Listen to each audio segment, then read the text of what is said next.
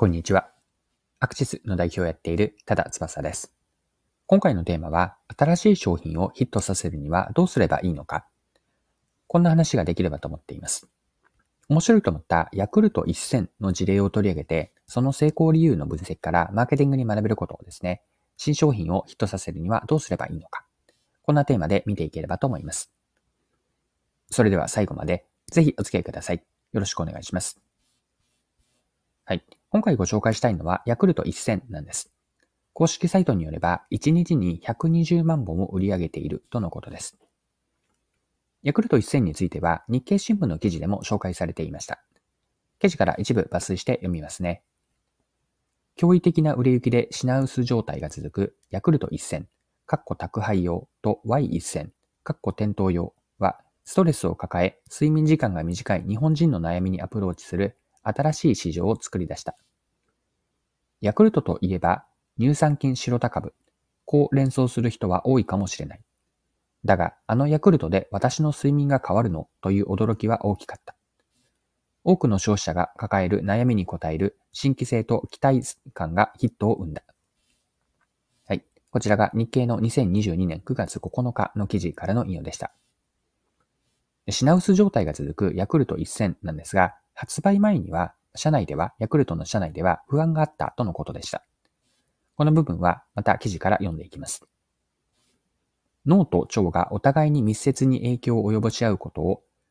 脳腸相関と呼ぶ。ストレスを感じると腹痛が起き、便意を催すなどがわかりやすい脳腸相関の例だ。ヤクルトの研究機関が脳腸相関に注目して研究を進めた結果、乳酸菌、白田株がストレス緩和などの機能を果たすには、菌の数だけではなく、菌の密度が重要ということが分かった。試行錯誤の結果、2019年10月に菌数が1000億個、菌の密度は 1ml あたり10億個というヤクルト1000の発売にたどり着いた。ただ、良い商品が必ず売れるとは限らない。ヤクルト本社業務部企画調査課の金安課長は、商品としてはエビデンスがあるので自信を持っていたが、市場はほとんどないようなものだった。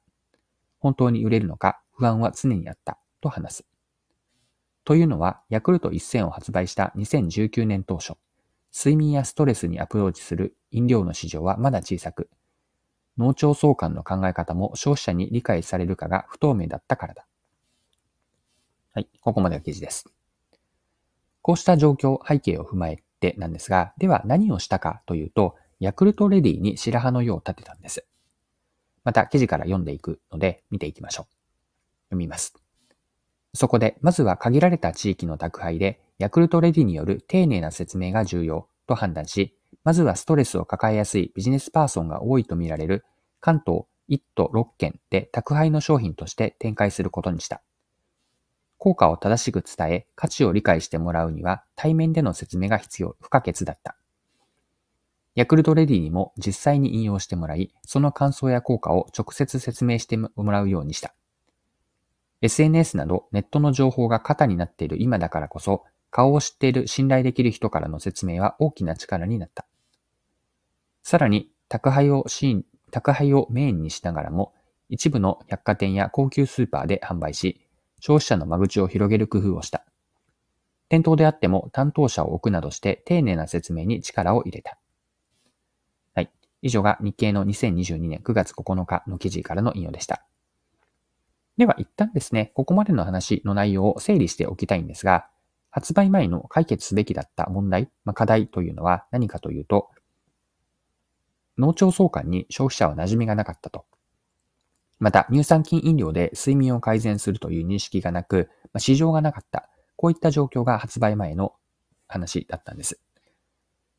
ま、そこでなんですが、ヤクルトの打ち手は何だったかというと、宅配地域は最初はターゲットビジネスパーソンが多い地域に絞ったと。具体的には関東1都6県でした。また、ヤクルトレディにも飲んでもらって、見込み客へはヤクルトレディから自身の感想や効果の話も交えて丁寧に直接説明してもらうというアプローチを取りました。宅配をメインにしつつも一部の百貨店とか高級スーパーでも展開をしていったんですが、ここでの売り場の担当者からも対面で直接を説明し、宅配でのヤクルトレディも含めて直接での対面での説明を重視したというのが打ち手だったんです。はい。では、この整理を踏まえて、ヤクルト1000から学べることについて掘り下げていきましょう。ヤクルト1000の成功ストーリーから学べるのは、インターナルマーケティングの重要性なんです。インターナルマーケティングです。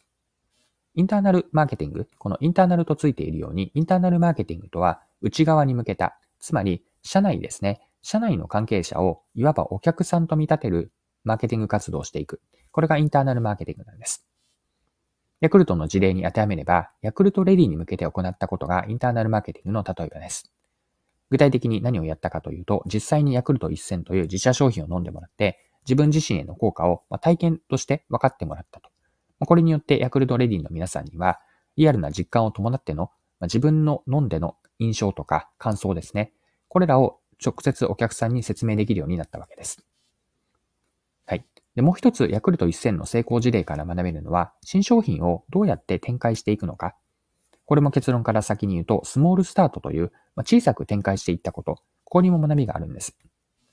スモールスタートとは、最初は販路を広げず、例えばまずエリアを限定して、1都6県での宅配からでした。ストレスを抱えやすいビジネスパーソンが多いと見て、ターゲット顧客をエリアから絞っていったわけです。また実、実店舗での販売も、初めは限定的だったんですよね。一部の百貨店、また高級スーパーのみとして、売り場にはしっかりと担当者を立てて、ここでも商品の特徴とか効果を直接説明するようにしたんです。以上のように、初めは小さく始めて、少しずつ市場を作っていったんです。で流れを、ここまでの流れを整理すると、まインターナルマーケティングから始めて、徐々に拡大していった流れを整理すると、まずはヤクルトレディ実際に飲んでもらい体験してもらったと。こちらがインターナルマーケティングですね。で宅配のターゲット地域は、ストレスを抱えやすいであろうビジネスパーソンが多い、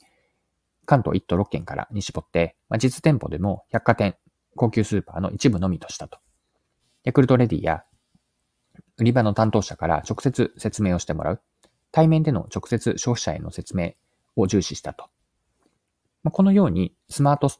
ごめんなさい、スモールスタートでヤクルト一戦を少しずつ市場に浸透させていったわけです。でこのアプローチというのは、ヤクルト1000だけの